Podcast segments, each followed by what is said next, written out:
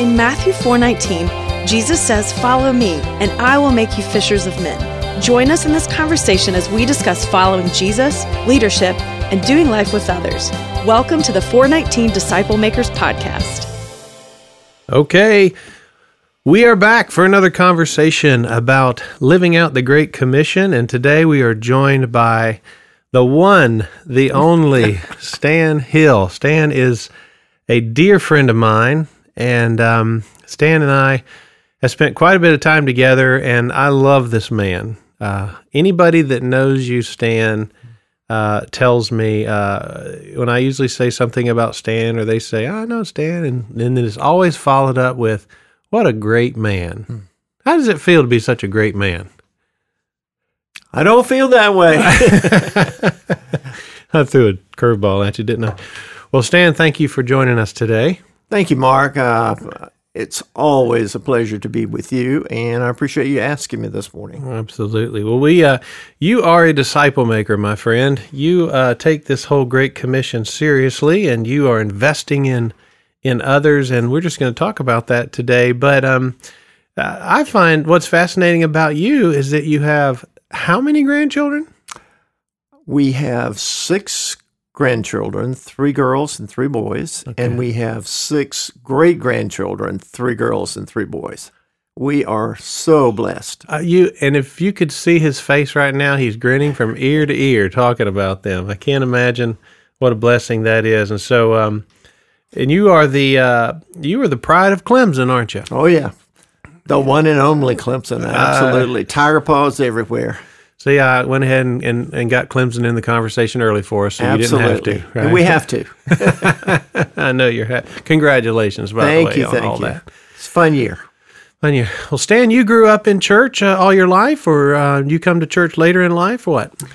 I grew up in church all my life. My first recollections of church is a little white clapboard church in the little town of Moncks Corner, South Carolina and that place would probably seat 100 people. Yeah. And had a, a big stove that heated the whole church. And I used to hate to go. now that doesn't sound much like a church commercial for me. No, huh? it does. My parents, as Steve Wood would say, drugged me there. Oh, you had a drug problem. They yeah. drug you to church. Yeah, I see. And so uh, you go on to Clemson, you meet your bride, and uh, you work for the power company. If I'm here, if I remember correctly, is that right? Uh, yeah, I work for Santee Cooper, South Carolina Public Service Authority. Okay, so how many years were you uh, with them? I was with them for uh, about two years, and then I got an offer to come to Atlanta and um, go with a consulting engineering company, Southern Engineering Company, and so I did come to Atlanta and started that part of my career and loved it. I was with them for about 12 years. And uh, and so you're retired now. I am from the work world. And uh, here's what I love about you: so many people think when they retire from work, they retire from their faith, or they retire from serving, and they decide to go to the beach and pick up shells for 20 years or something like that. But that is not the case with you. You are a you're a disciple maker in your retirement, aren't you? Well, uh, I, I think I am, but you know, Mark, when I retired and as I grew uh, a number of years away from retirement, I began to say, you know, God has got me here for some purpose. And so, what is that purpose? Mm. And if it's to be a disciple maker, great. Um, and I continue to ask him every day, yeah. show me what you need me to do. Mm, that's beautiful. You, you said purpose. Um, so many people are looking for purpose in life, aren't they? I think you're exactly right. All you got to do is look at the news. Yeah. yeah. And wow. People are doing crazy stuff, aren't they? I know when you go to the grocery store and you look at the Christian uh, book rack or anything like that, it's every book, every other book title is about purpose, seems like yeah, finding your yeah. purpose and God's purpose. Well, um, you and I have talked before, and we agree that um, living the Great Commission lifestyle is God's purpose for our life. You've found that purpose. And so um, tell me a little bit about that. When did you put your first group of men together to discuss disciple making? Well, can I go back in time one second Absolutely. to tell you something that still sticks out so vividly in my mind? I was probably 14, 15 years old, and we had a little youth fellowship group group in our church, which I didn't attend. But there was this lady in the church. She drove an old Frazer car, if anybody knows what that is I don't.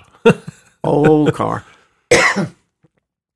she insisted on coming and picking me up and carrying me to that youth group on hmm. Sunday night. And I hated it, but my parents made me go. but a funny thing, after a couple of months of being with the other kids and beginning to understand a little bit about faith, uh, things changed. And that's when I believe I really started my faith journey. And it was because of that one lady and her persistence. how about that? So, um, to me, that's always been close to my heart. Well, yeah. She, She doesn't you. know it. She's been long since gone, but she's the one who put me on the right. Now, my parents did as well, taking me to church all the time. But for an outsider, for her to have that commitment to come get me every single Sunday and almost drag me there, and then my life just changed as far as, as my beliefs. So an invitation Yes. is is what it takes, and you're doing that now with your men. I know you've had several groups has met. I know you've got a group now that meets every Tuesday morning. Right. And after about four years, we decided to split at your prodding. and so we, I went out, um, I got Ray Ori to be an assistant with me, but we had nobody who had committed to the group. Uh, one Sunday, I saw Pat Blair in church, and I walked up and I said, Pat, do you have any interest in joining a disciple group. He said, Funny you should ask. I have been praying about that, and God's been telling me that's Oh, what I ought to do. And yes, I would love to join that group. How about Almost identical thing happened with um, uh, two of the other guys. One guy, he's Pre- Presbyterian, that's okay. Dave We Challenger. Yeah, we take him. I started talking to him on the driving range. okay. He was a little hard a nut to crack. It Took me a little while. And I said, you know, I'm not going to beat you to death with it, but I want you to think about it. You know, one day he said, you know what? I've been thinking about this. So I'd like to join. So I guess to answer your question, it's not me that does it. Mm-hmm. I just have to ask. Mm-hmm. God works on different people Yeah. when it's their time. And I think that's how it all came about. We now have 13. We just lost one yesterday Wow. in our group. And uh, gosh, what a blessing they've been to me. And how long have you been meeting with this group? We have just crossed the three year mark. Okay. Yeah, a- January three years ago is when we started. Okay. Yeah, I remember uh, you invited me into one of your groups. You were going to be gone for the summer or something, and and uh, it was about four years. And and I remember asking the guys, "Why are y'all still meeting together? How come you haven't multiplied and divided up?" And so funny because I thought Stan's going to kill me when he gets home and his group's dissolved.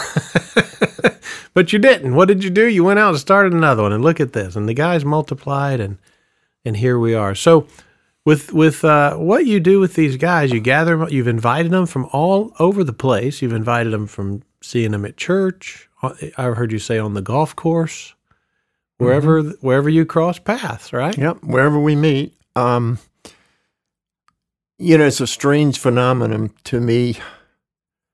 Most of the time, when you ask somebody, their first response is, Well, you know, I don't know that much about the Bible, and um, I'll think about it. And so I try to tell them, Well, nobody knows a lot about. it. That's what we're doing. That's why we're meeting. That's why we're studying. well, y'all read, you know, you've been doing this a while.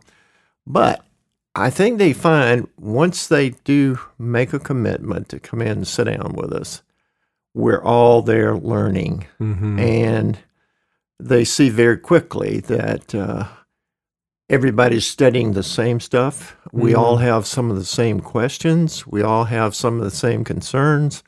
And, you know, after a couple of weeks, they start blending in as if they've been there for years. How about that? Yeah. Feels like home. It feels like home. Yeah. Yeah.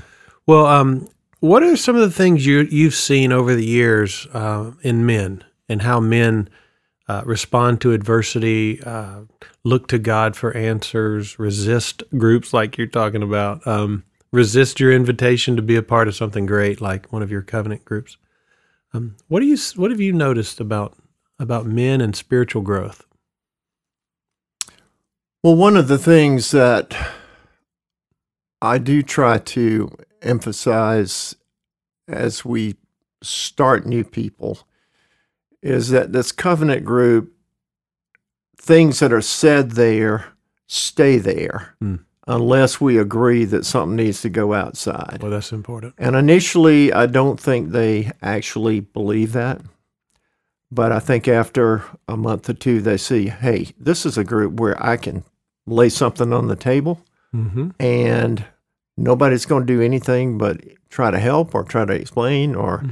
point me in the right direction. So that's one of the great things. But I think one of the primary things I've seen, especially by those men who say, I really don't know that much about the Bible, I've never really studied the Bible, that after a month or two, all of a sudden it's, I've got to study this Bible. I mean, there's so Ah. much that I never even knew existed. So it there. creates a hunger then. It for them. does. Oh wow. And I mean, I've got three people in mind. I will not mention their names, but uh, the growth that I've seen in those three men in the last couple of years has been incredible. Wow. Used to, they would never say a prayer. You know, we pray in and we pray out. Well, Yeah. Couple of them would never pray in, pray. That's not true anymore. What does that feel Everybody like for prays. you as the as the facilitator when you see that kind of growth in those men? Well, for me, truthfully, I feel like the Holy Spirit really is working. Yeah. I mean, that's that's why we gather. yeah.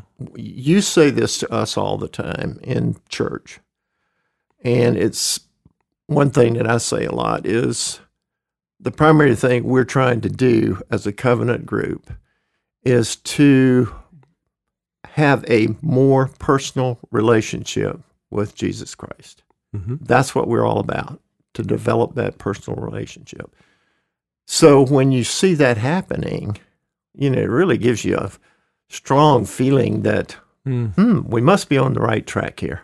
Yeah. You get a front row seat to a man's life who's growing in his faith, Right. And that's good stuff. It really is good stuff. Yeah, that is good. So, um, what is it that you do with your group? Uh, you're studying books or just reading scriptures together? What do you? What do you? What's your content? Um, when we started out, we sort of went along with some of the suggestions that you have had for us, uh, training of the 12, Mhm. um, the, uh, well, not G2R, but uh, Romans 12. Yes. We did that and we did the basic studies. We did a lot of those. And then about two years ago, we got a hold of some videos of let's the one we just completed or completed about three months ago was um, the book of Acts. This video Oh, is verbatim words. The whole thing just shows the Bible words in action. wow. And you can follow the words in the Bible as the action goes on. And it's been great because it shows uh, how people react to things. You see facial expressions, Okay. you see all kind of things happen. So we've done that. And after we just did the uh, study on Acts, I said, how about let's go into studying the Bible itself? You know, we saw a lot that um, Luke had said about Paul's journeys. Uh-huh. What did Paul say Okay. about his journeys? And the only way to really understand that is go to his letters. Yes. So we have done two of the letters. We just finished Galatians. Okay. And it has been amazing how everybody has, in fact, they tell me now, you know, it is so much better to study just the word. Hmm. I mean, the words that, you know, Paul Yeah. wrote, Jesus wrote, and it's it's been a super study. That's incredible. I, you know, so many people are looking for the best book out there for their group or the best video series, but like it feels to me like you kind of gently guided these guys through that to realizing that the Bible, uh, the Word of God, is really all we need. That's right. That is exactly you said it. Yeah, and and so, but to start with that, some people might be you know incredibly mm-hmm. intimidated, uh, and then to think that they might now be supposed to lead that for other people might also increase that intimidation. But the way you've guided them is is um, is amazing. Well, the other thing that that we we have sort of seen in there is okay, you start studying all the words of Paul and Luke and the others in the New Testament, and they keep referring back to things in the Old Testament. Hmm. And so just this week, we started saying, you know what? We might need to go back and study a book or two in the Old Testament because all of his Jesus's disciples and Jesus himself kept referring to the Old Testament. That was their Bible. Yeah. So why shouldn't we go back and understand it more? You know, some people want to want to make the Bible two parts. Uh-huh. That the Old Testament is exclusive of the New, or the New is exclusive of the Old. And you know as well as I do, it's not. It's a continuation of the story. Exactly. Yeah, it, it's the whole counsel of God. Right. Yeah. Well, I know Jesus quoted Deuteronomy more than any other book. He did in, in, the study we just did, and I went back and read some out of Deuteronomy this week. So, yeah, that is fascinating, isn't it? Well, um, so where do you see uh, this group going? Do you see uh, some people think, well, we're just going to meet till Jesus comes back. Other people see their group as, well, I'm training them so that we can multiply where do you feel like the, um, God's leading you with this particular group you're leading now? I believe right at the moment that we need to continue to stick together for another year at least. Okay. Because of the growth that I've seen. Hmm. And we've had some real struggles in the group because we have lost two guys in the last two months. Ron Zimmerman and Ron Beverness mm-hmm. just yesterday. Passed, That's passed two, away. Both of those guys are in our group. And uh, I think this group has been a blessing as we have gone through those struggles with those two guys. Mm. And it's opened our eyes to a lot of things. Mm-hmm. And so I believe we'll stick together for at least another year, but I can tell you that there are three guys in there right now who are ready to lead a group. Do they know that? I've told them. well, good for you. And they sort of, you know, but I say, keep thinking. I said, I, I you know, I can't make them do that. I'm no. not trying to make them do that. I said, when God right. moves you, right. you'll tell me I'm ready to start a group. So, and they said, well, how did we start a group? And it goes back to just what we said. You you just sort of see people and mm-hmm. come talk to Mark a little bit. And he might know Uh-oh. of a couple of people you you ought to talk to and things right. like that. That living invitationally. If, if we can ever get into our minds that um, we've been invited into the kingdom by someone, oh, none of us just found God on our own, right? That's right. Along the way, we invited by an, a lady who dr- drove us to church, or mm-hmm. our parents, or some somebody sometimes our spouse, right? Right. Uh, right. And then we, when we can take on that posture of living invitationally, to to always have something to invite someone to, uh, a church service, a concert, a small group, a dinner party, something. I see that in the life of Jesus, don't you? Absolutely, yeah. And you know the the thing about it is you don't just put a group together and it stays the same I mean, we just brought a new person in in the last month. Okay. And two of us have sort of worked on him for a while. Okay. And he decided, well, it was time. Join the herd. Join the herd. And looks like he's going to be a great addition to Wonderful. the group. Yeah, feel like it. Well, Stan, I've always had the utmost, from the first day I met you, the utmost respect for you and what um, just the way I watch you, how you treat your wife, how you treat your children, how you treat uh, how nice you are to me on the golf course when my game has gone south. Uh, Oh Lord. and uh, and I've just always had such an admiration for you. I consider you a sage. And um, I was reading a book by John Eldredge called "Fathered by God," and in that book he talks about the uh, six stages of a man's life. Mm-hmm. And um, I know y- you may can resonate with these. It says the first stage is the beloved son. It's that um, you know we're loved by our parents, we're nurtured, uh, and then the next stage we get into our teen years is that cowboy. Do you remember that phase for you? Oh yeah. Got to go independent. Need to be my own man. Be my own man. Be my own man. And then third stage for a man's life is in when he becomes a warrior, and that's where he learns to fight for things. He learns discipline. He learns things don't come easy. Um, and so that warrior phase is where a, where a young man really learns difficulties in life. And then we move to lover, which is we learn how to love a woman, how to be a husband, how to love children. Uh, the next phase is the king phase, um, which is where we uh, have property, we have power at work, maybe. We're making decisions that affect people's lives. It's our highest earning years. Um, and then we enter what I think may be the most influential stage of a man's life, which is his sage years. And that is the year you have accumulated all this experience, all this knowledge, all these phases and stages of life. And now you have rich, deep wisdom to share. And what I love about you is that you're not sidelining that wisdom in yourself. You're meeting and pouring that into other men. Well, I, I appreciate you saying that. And um, uh, when I ask God, what am I still here for? I, I do feel that that's part of what He's leaving me here for. And it's not, you know, while that covenant group is really, really important to me, if I could instill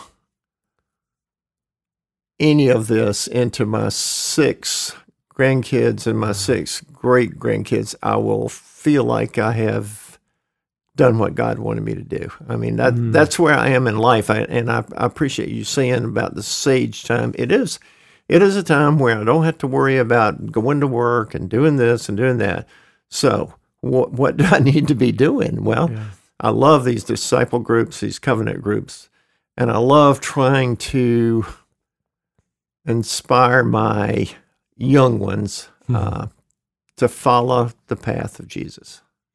Discipling your family. Right. What would you say to that man out there that's in your stage phase of life and um, is feeling like you know I'm, I'm uh, I don't have that much to offer, kind of thing? What would you say to them about discipling their children or their grandchildren or or others?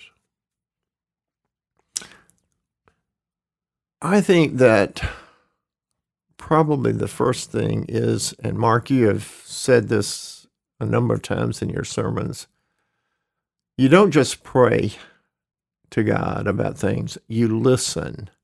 If you don't listen, then you're not going to hear what he has to say. And I fully believe that if you listen for God's word, he will direct you as to how you should be training or at least influencing your kids, grandkids, and in my case, great grandkids. Yeah. How have you how how do you disciple your grandchildren? Well, I hope by um, the life that I'm living is one way. Uh, one thing I've been doing with my grandchildren for probably at least five years. If you go to the Bible app, every day there's a verse of the day. Oh, And I send that verse of the day to my grandkids every single day. wow. And I have had mm, probably four or five of them to come back to me and say, Poppy, that was exactly what I need to hear today. Wow. So you don't hear it very often, hmm but you know they're looking at it and reading it when once in a while they come back and say, I really needed to hear that today. That's beautiful. What a gift. You're giving them God's word daily. I hope they're reading it.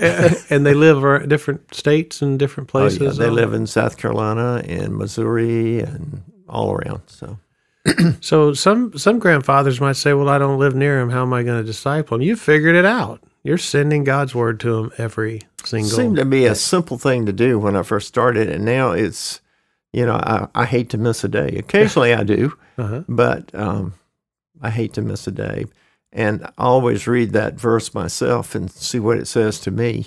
Mm. Most of them really talk strongly to me. Some of them I can't quite figure it out. Yeah, yeah.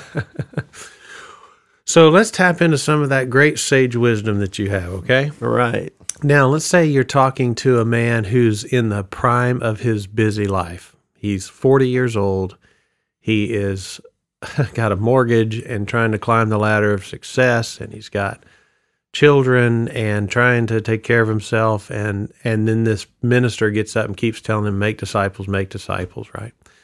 Um, what advice would you have given yourself uh, at 40 years old? Last Sunday, I went to a church over in South Carolina. We were over keeping our three little great granddaughters for a week. He's they- smiling again, people. while they went off for the trip. But we went to the church they go to, and the minister's sermon was one that he said, I hate to talk on. It was on tithing. But of course, in the midst of that, he talked about tithing of time.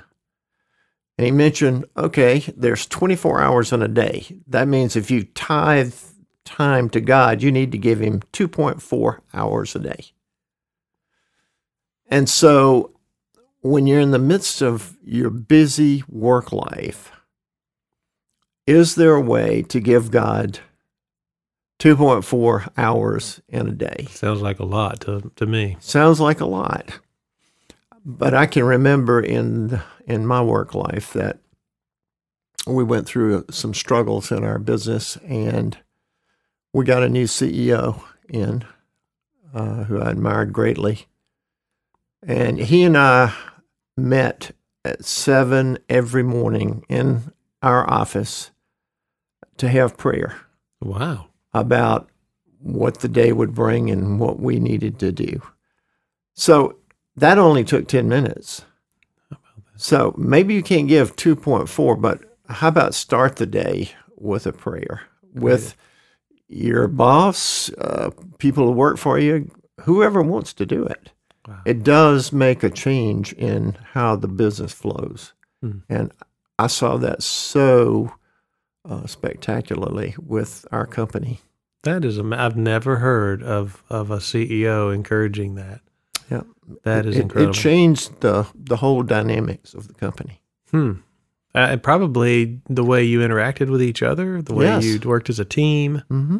because you brought you brought God's presence into that. Yep. So you know, now you can call it sage if you want to, but as I look back, there was plenty of time to give to God. I just wasted time that I didn't need to. Mm, wow.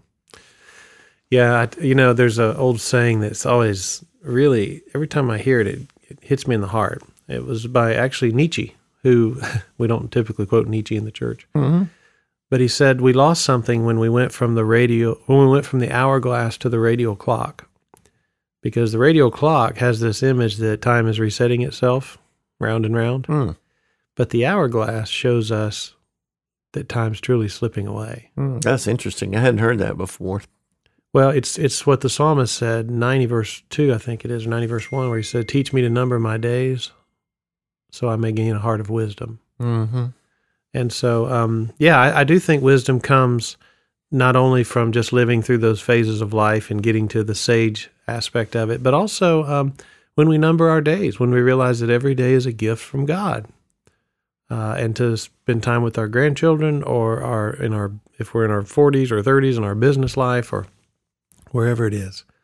Well, at my age, I I certainly understand that every single day I have is a gift from God, and although I don't use it wisely every day, Mhm. uh, it's something I do think about and try to do. And when you see those men that God has called you to disciple, and you see them as a gift from God, it changes the way you approach that group, doesn't it? Oh, absolutely. Yeah. Yeah. I tell you, they're they're all of them are very special people in my life right now. Well, I know that. I can. I visited your group. I've seen that. And we want you to come back too. Okay. well, you know, be careful. Remember what happened last time? The group split up after I came there. That's right.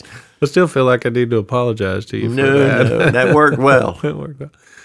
Well, Stan, thank you so much for uh, for joining us today, for encouraging people listening out there. If you're if you're out there and, and, and you're looking for God's purpose for your life, uh, look no farther than the Bible. Look no farther than to living out what Jesus told us to do, which is take what we know about Him and invest it in the lives of other people. It really is. It's not easy, but it's simple.